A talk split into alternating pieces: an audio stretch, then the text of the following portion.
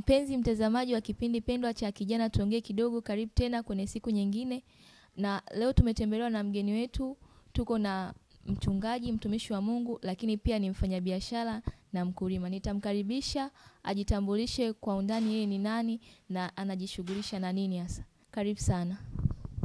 Amina, mi naitwa Charles Hansi Mweyojo, ni mchungaji kiongozi wa kanisa zuri la God's Family Church hapa Goba Kizudi, lakini hapo awali nilikuwa na shughulika na vitu vingi, ukulima na biashara. Uh, umesema ni mtumishi wa Mungu, lakini pia unajishughulisha na vitu mbalimbali kama kujiletea maendeleo. Tunatamani kufahamu kwa ufupi ni vitu gani hasa unajishughulisha navyo ukiacha mbali na huduma unayoifanya kama mtumishi wa Mungu. Ya tuna tunalima, lakini pia tumefungua biashara, tuna makaoshi, tuna gereji, kwa tuna duka, maduka ya simu, tuko pia maduka ya vyakula mm, Kariakoo pamoja na pamoja na Keko. Hivyo ndivyo ambavyo tulikuwa tunashughulika navyo. Mm. Uh, unafanya vitu vingi kwa wakati mmoja. Unawezaje kuendesha hivi vyote? Unawezaje kuendesha huduma lakini pia kusimamia biashara zote ambazo umezisema hapa? Ya tuna huwa na kanuni moja ambayo inasaidia sana. Najua wahenga wanasema mshika mawili moja mponyoka. Ndio. Kwa mimi na kanuni moja kwamba nashika zaidi ya mawili ili moja isiniponyoke. Kwa nashika zaidi ya matatu, manne, matano, ili mengine yaki yaki yakiteteleka, na Biblia nasema kwamba wainuka, naenda kapande mbegu. Hajasema mbegu moja Ndio. eh, wanapanda mbegu zote. Sasa haujui itaota, inaweza zikaota zote zikaota moja, na hii ime- ilinipa ilinipa ushahidi sana kipindi kile nina kipindi cha korona. Kwa mfano, Ndio. kuna watu wengi wali waliyumba sana, kwa sababu sasa kama walikuwa na bezi kwenye kitu kimoja, labda wana project ya kufundisha wanafunzi, alafu ikatokea kwamba shule wamekatazwa ifunge kwa sasa ndo tunayumba.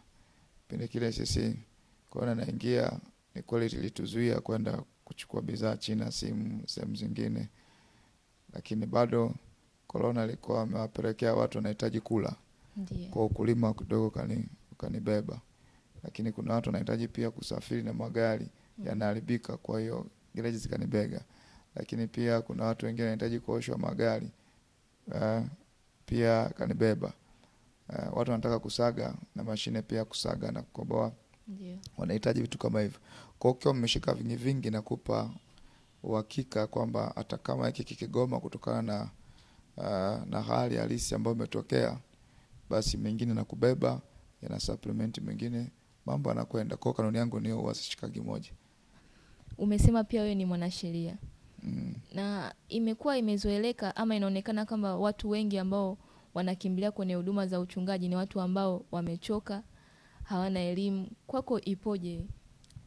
Ah, mimi, mimi, mimi nimeitwa na sikuingia kirahisi na sikuingia kirahisi kwa sababu nilikuwa nimeingia nilikuwa nafanya vitu vyote hivyo, Ndiyo. lakini pia nilikuwa, nilikuwa pia ni lecturer chuo kikuu, kwa hiyo nilikuwa nafundisha. Kuna vitu vingine nilikuwa nimeviacha, nimeacha lecturer, alafu na vitu vingine nimepunguza.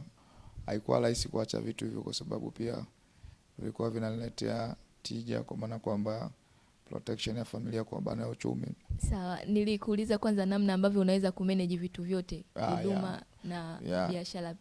ya sasa unajua hauwezi ukafanya kazi peke yako unajua mm, fanya peke yako uh, ili uweze kufanikiwa kanuni moja hapo pia ni kuwa na watu kwa hiyo unafanya kazi ya kudelegate hizo vitu vyako kuna kipindi pia niliweza pia ku uh, kuwa na monitor vitu vyote kupitia simu.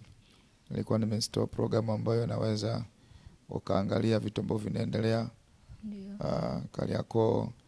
Wakati mwingine nilikuwa na monitor, niko hapa naambia kwamba mbona huyo mteja kasimama kwa muda mrefu sana.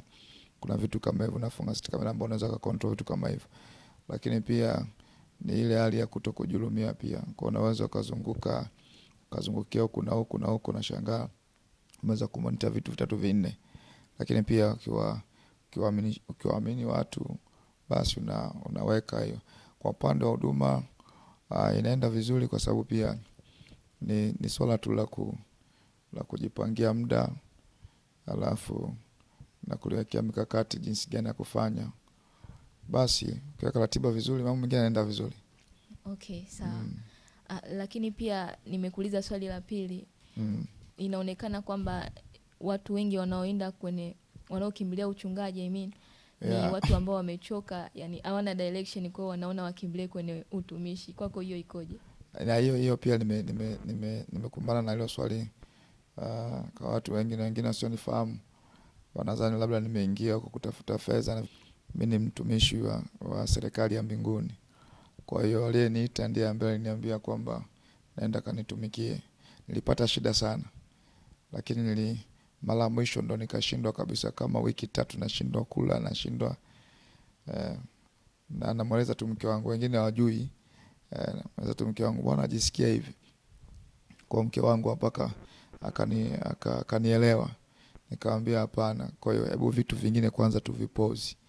Eh, kwa hiyo mimi nilikuwa nime, nimepata tule wito na uchungaji sio kuchoka na, na ndio maana ukija kuangalia ni, ni kweli siwezi nika nikapiga mstari jibu kwamba ni wanaingia kwenye uchungaji wanakuwa natafuta hela au umechoka. Hapana, mi nimeingia nikiwa na vitu vingi sana ambavyo navifanya, yaani na maduka yangu nina kila kitu naendesha, lakini Mungu akaniambia kwamba hebu nitumikie katika katika engo hili. Na ule msukumo, basi nikaingia. Kaingia nikatafuta eneo nikafanya vitu vingi na kupitia fedha niliyokuwa nazo na vitu vingine na shughuli ambazo nafanya, basi zikajabu zikahamishia uh, kamishia uzito kwenye huduma na huduma inakwenda vizuri. Wow, hongera sana. Huduma inaenda vizuri mm. Uh, sasa kuna dhana fulani inasemekana kwamba watumishi wa madhabahuni hawataki kufanya kazi yoyote nje ya kazi ya madhabahuni Mm. na hata Biblia inasema kwamba watu wa madhabahuni watakula vya madhabahuni. Ina maana Mm. kwamba wasijishughulishe na vitu vingine, Mm. wanategemea kutunzwa na madhabahu. Mm. Vipi wewe unaendesha huduma lakini pia bado unafanya shughuli nyingine za maendeleo?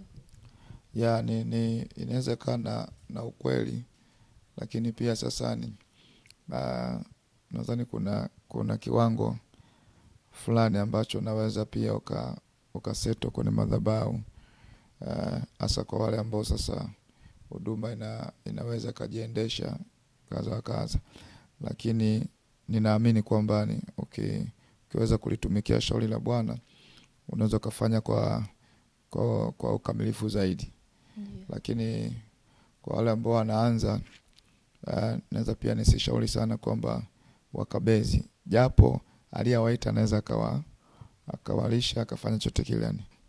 Uh, unaweza ukafanya vizuri zaidi kama ukijikita katika kulihudumia shauri la Bwana, lakini kama bado kuna changamoto kaza wa kaza ambazo unaweza uka, ukazitatua we mwenyewe bila kutegemea watu wengine, kuwaelemea watu wengine Eh, kwa mfano mimi shughuli yangu, kwa mfano saizi nina mashine ambayo inasaga, hata kama nisipokuweko mimi basi uh, fedha inaingia. Kwa naweza nika, nika, tu hebu leo umeingia shilingi hiyo nao kuuliza tu umeingia shilingi na kutumia, wala hahitaji sana na na nichukulie muda sana, yeah. labda sifanyi mimi mwenyewe, labda ninapoamua tu ku, kuingia sasa niba nisaidia hapa na hapa na kumonta, lakini kwa sasa asilimia kubwa sana imebezi katika katika kulihudumia shauri la Bwana na mambo yanakwenda.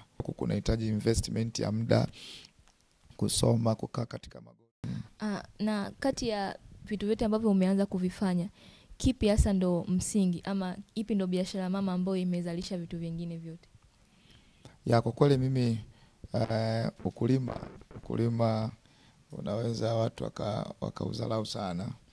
Uh, mi niliacha kazi pia kabla hata sijaingia kwenye utumishi, niliacha niliacha lecture nikaingia shambani na nili, nilisoma nikakuta kwamba kuna vitu vingi sana, hasa fursa ile. Unajua, mkulima yote ambaye ameamua kufanya katika kwa kiwango kile ambacho anakiweza eh, sio mradi kulima tu of course, lakini kile kiwango ambacho anakiweza kabisa, anakiweza ni kwamba sasa ni anaingia katika kiwango kile cha uzalishaji. Eh, kule kuna fursa kubwa sana kwamba kuna kodi. Eh, mimi nachukulia Mungu, nilikuwa nimeingia kipindi cha Makufuli, kwa hiyo tukiwa na ile kibali cha cha shilingi elfu ishirini kile kitambulisho mpaka sasa nacho, kwa hiyo kilikuwa kina kinatupa access ya kuweza kufanya mambo makubwa sana. Kwa hiyo ukiinvest muda mwingi sana ukafanya ile, nadhani kwa mama mpaka vitu vingine vikawa vimekwenda kuzaliwa kwenda kuzaliwa na au kibizani na mambo mambo kadha kadha. Serikali yetu imeweka imeweka hali nzuri sana kwa habari ya wakulima. Kwa kuna fursa ambayo mtu akiweza kuingia akaifanya inaweza ika- ikamletea tija kama akiingia, sio mradi kulima tu aa, yani ule ukulima wa- kuleta tija ndio ambao unaweza ukam, ukamletea ukamletea manufaa sana. Watu wengine nalima tu, unaweza ukalima eka moja ikakupatia milioni kumi na nane lakini ukalima eka kumi ikakupatia milioni sita. Okay. Kwa hiyo ni kuna tofauti hapa, sio ile mradi, sio kilimo tu, mradi unalima tu, hapana. Sawa. Sasa tunatamani kufahamu iko kilimo cha namna gani ambacho wewe unakifanya kinakuletea faida mpaka kikazalisha biashara nyingine. ya ina ina inategemea. Kuna hii tunaita tunakaa kwa sasa kilimo cha cha matunda, kilimo cha ambacho ambacho sasa ni cha muda mfupi, lakini ambacho kina kinategemea pia sasa na na, na soko kwa mfano. Ah, nategemea na soko kwa Dar es Salaam, na unaweza ukalima kwa mfano. Unaweza uka- uka- ukachukua ukalima nyanya lakini sio kulima kila wakati. Kuna nyakati ambazo pia ukifanya utafiti Mm. inakuletea tija. Uh, kuna kipindi sisi tu, kwa mfano, kuna kipindi tuliweza tukalima, lakini tukawa tunauza unauza kauza elfu sitini mpaka themanini mpaka laki na ishirini kwa tenga. Kuna muda fulani lima, lakini kuna kipindi ambacho unaweza ukalima ukauza tenga elfu kumi na tano. Kwa hiyo kuna nyakati ambazo inabidi ukae utulie, nyakati zipi ambazo unaweza ukalima kukuletea kuletea tija. Eh, kuna vitu kama hivyo, lakini pia unaweza ukalima matu- matunda yani ina, ina, ni soko ambalo unakwenda Dar es Salaam. Eh, unajua katika kwa kwa wakazi wa Dar es Salaam na ukiwa mkulima wa Dar es Salaam, kwa maana kwamba ukalima pembezoni mwa Dar es Salaam, lakini ukalifocus soko la Dar es Salaam, eh, fursa Dar es Salaam ya kuwa population ya watu inakusaidia sana wewe eh, kupata tija, lakini unaweza ukalima kilimo hicho hicho, lakini ukalima mikoani kikakuletea hasara kwa sababu ya kwa sababu ya soko. Kwa hiyo mimi nilicheza na vitu vya kwanza, nikacheza soko, nikajua kwamba uh, walaji hawa wanahitaji moja mbili tatu nne tano. Kwa mfano wanahitaji tunda, wanahitaji labda mboga mboga uh, na nikaangalia ni katika wote, yani kuna kitu ambacho unaweza kakizalisha kikawa kinatumiwa na watu watu wote eh, hata hata kwa mtu ambaye kafunga eh, najua mkulima mkulima ni kitu ambacho sasa ni anahitajika. Mi ni mwanasheria lakini si wakati wote nanihitaji mwanasheria. Eh, unaweza kawa pia labda ni mfanya biashara, labda unaweza kawa labda ni mhasibu, si wakati wote nakufanya. Unaweza kawa mwandishi wa habari, lakini si wakati wote nakuhitaji. Lakini nikaona kwamba mkulima eh, hata kama kamkuta mtu amefunga siku saba, ile siku anani lazima kutane na mkulima kwanza, kutana na mkulima kwanza. Kwa hiyo ni kitu ambacho sasa ni ukikiwekea miundombinu mizuri unakutana na mtu kila siku itwapo leo. Sasa umesema unafanyia zaidi Dar es Salaam kilimo chako na Dar es Salaam mvua ni za shida, wewe Mm. unafanya kilimo cha namna gani ili kuweza kumanage? nilifanya nilifanya utafiti wa kutosha sisi nani tu Dar es Salaam na sehemu nyingine, kwa mfano kama vitunguu, kuna sehemu zingine kama kule Mbuyuni kule Iringa Mm. mpaka ni Iringa na nani lima kule ah, hivi hivi hapa hapa hivyo ni vya faster faster, kwa maana nyanya, matunda. Nilichagua Dar es Salaam kwa sababu ya kwa sababu ya ya ya kuweza kucontrol eh, kwa sababu naweza nikatoka hapa nikafanya nikasimamia hili alafu nikakimbia mara moja kule pwani hapo Kibaa hapo nikaingia kule nikatumia lisali moja na nusu nikafika nikarudi kwa. Lakini uh, Dar es Salaam ukitegemea ukitegemea kilimo cha mvua kwa sasa utakuwa hujafanya utafiti wa kutosha. Kwa hiyo mimi ni nafanya kilimo cha umwagiliaji, kwa hiyo nina nina mashine pampu za kumwagilia, lakini sio pampu tu, mpaka mpaka mashine yenyewe ambayo inaweza uh, inaweza ikasa- ikasafirisha maji mpaka hata kilomita nne. Mm. uh, kwa hiyo na sehemu ambayo nilikuwa nimeipata ni sehemu ambayo ilikuwa na bwawa kubwa tu ambalo kwa kweli yani likotoka nianze ilikuwa lijaweza kukauka. Uh, mvua ilikuwa nakuja kwa hiyo maji ilikuwa ya kutosha sana. Kwa hiyo kwa upande wa maji hiyo nilikuwa nimefanya tafiti kutosha. Kwa hiyo mimi kwangu ilikuwa ni ilikuwa ni ni fluent the year ni kwamba kila siku utakuta mazao yanatoka. Sawa. Na imekugharimu kiasi gani mpaka kuanzisha vitu vyote, kununua pampu, kusimamia, gharama kiasi gani? Mfano kwa kijana ambaye anataka kuingia sasa kwenye mambo ya kilimo, ajiandae kwa namna gani mpaka kufikia Ah, sasa itate, itategemea pia na na yeye pia. Mimi sikuanza kwa ukubwa sana eh, kwa sababu nili, nilianza kama hivyo kwamba nimeanza na eka moja, lakini kule naeka kama thelathini sasa kwa nilianza na nilianza na eka moja eka moja ile eh, nilianza kwanza kwa ku kwa kununua pampu ambayo ilikuwa ni laki tatu tu Mm. eh, na kwa sababu ilikuwa ni, ma, ni mashine ambayo ilikuwa siwezi nika, nikafunga drip na kuanza ku, kumwagilia, sina hela. Kwa hiyo katika ile eka moja kwanza nikawa nimechimba mashimo yale kama matatu, yaani mashimo makubwa, afu una- unasakafia vizuri, Mm. alafu unawasha pampu yako, unaingiza maji kwenye kwenye yale mashimo. Kwa ni ndani ya, ndani ya dakika kumi hivi tota limejaa lile shimo, alafu kuanzia pale sasa ni unaanza kumwagilia kwa ndoo. Kwa hiyo nimeanza kumwagilia kwa ndoo, nikafanya vile kama mpaka kufika katano, nilichoma mashimo kama ekatano kuzunguka eh, kwa nilianza kumwagilia kwa ndoo. Kwa toto kwamba ninakugharimu tu toka mafuta labda ya labda lita mbili tatu, umeshajaza pale, afu naanza kutumia nguvu zako. Kwa hiyo mtu kile anaanza ni kwamba anaweza kama ni karibu sana na, na sehemu ya maji anaweza akaanza mwenyewe kupia kupitia nguvu kazi. Mm. Kwa hiyo unaanza kumwagilia kwa ndoo, unaanza kumwagilia kwa ndoo eh, unapodumia kwa sababu gani? Unapo unapoanza ni lazima uwe na mikakati, kwa sababu kama una fedha bora utumie wewe fedha zako sana kudumia hiyo mimea eh, kuliko sasa ni ku, kuinvesti yani kuinvesti yani nguvu kazi ya, ya pembeni eh, hata wale wengine wale wa dunia wanasema kwamba nguvu za maskini mtaji wa maskini nguvu zako mwenyewe eh. kwa mimi nilianza kwa nguvu zangu mwenyewe kwa kweli eh, kwa nilikuwa nimetumia kiasi ndogo sana eh, hela ambazo nilikuwa nazipata basi nahudumia kwa sababu hii mimea ya ya ya muda mfupi inahitajika maandalizi sana kwa sababu inaweza ikaharibika ndani ya sekunde au ndani ya siku tatu. Yaani inatakiwa kwanza weko papo alafu ukiwa imebadilika tu ndani ya siku moja basi una uwezo wa kutibia. Uwezo wa kutibu lile gonjwa lilaka sana. Lakini ukiacha ndani ya siku tatu unakuta kwamba eka nzima imeshaharibika. Kwa wengi wanafeli yani wanaanza kutibu.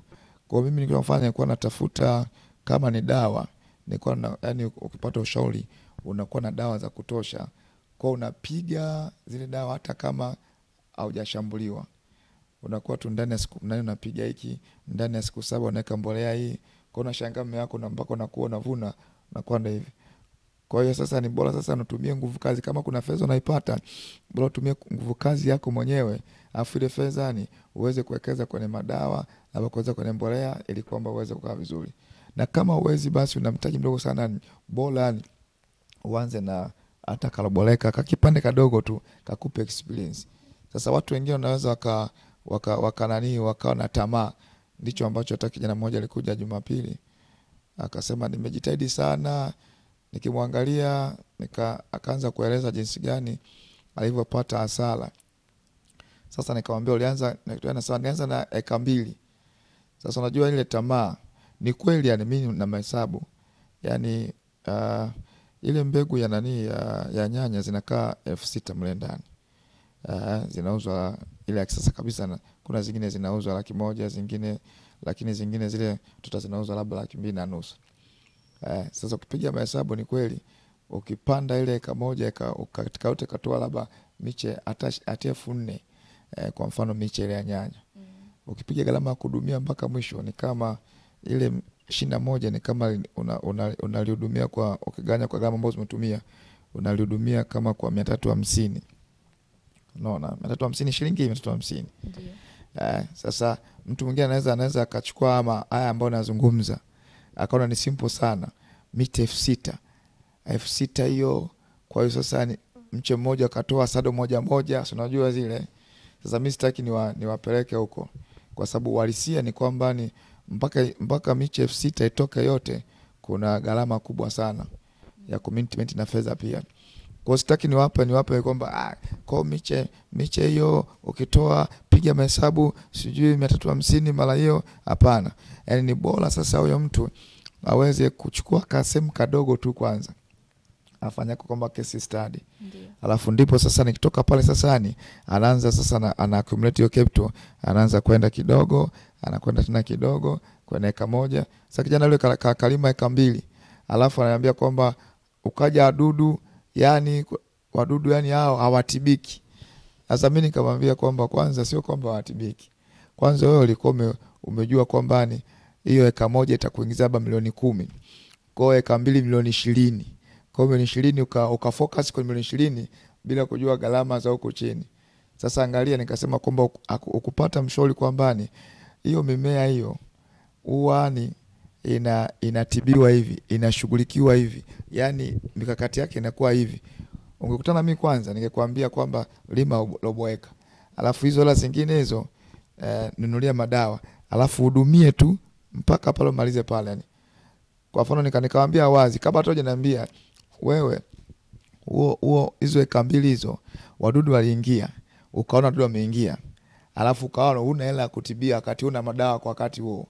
Kwao mpaka waanze kutafuta hela kutibia madawa na hiyo najua kabisa nyanya. Ukiweka yani ndani ya mimea hii ya mida mifupi yani ndani ya ndani tu ya, ya, ya siku mbili umeshauharibu mmea wote. Na wadudu wakishambulia ni uwezi yani. Mpaka niambia kwamba mnyauko hauna tiba nikamwambia hapana wewe ulikuwa na tamaa kwa vijana wengi wako na tamaa eh, kwa mfano wakasema kwamba papai kulima papai eka moja kwa hiyo papai ni uh, mche mmoja utakutolea kama laki moja.